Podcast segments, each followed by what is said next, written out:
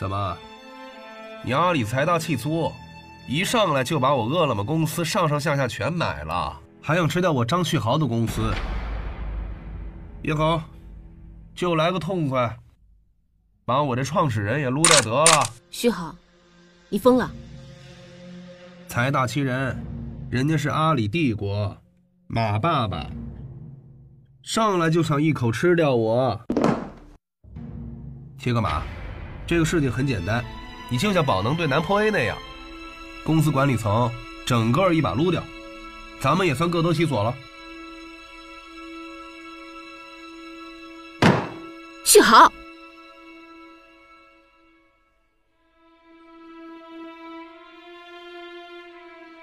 各个媒体的新闻写的很清楚，三个月之内收购饿了么。至于你张旭豪，毕竟还是创始人，以后还看你自己。饿了么是我这一生的心血，你一来就想改名成饿了么？不要冲动，马云来收购饿了么，也算给你一条出路。很多互联网公司找都找不到人接盘，你也累了。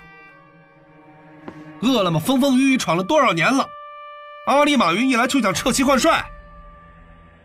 老婆，他们都是大鳄，这拿我们当晚餐，我们都成了他扩张的棋子儿，成了马云对付腾讯的打手。你说谁是打手？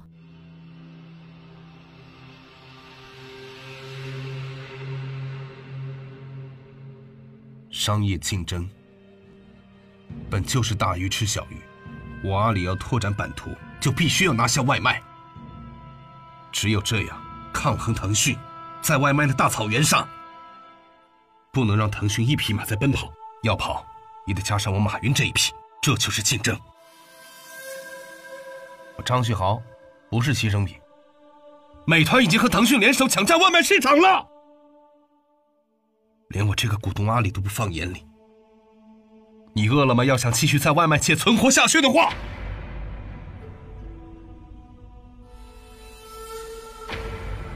夫人，您是明白这现状的，您仔仔细细的想想吧。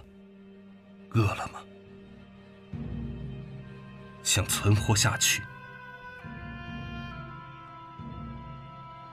就必须成为阿里的一部分，不然就给美团、腾讯做嫁衣。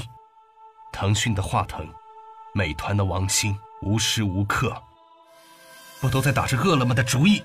我是来救你饿了么张旭豪的，他们才是你真正的敌人，是饿了么的敌人。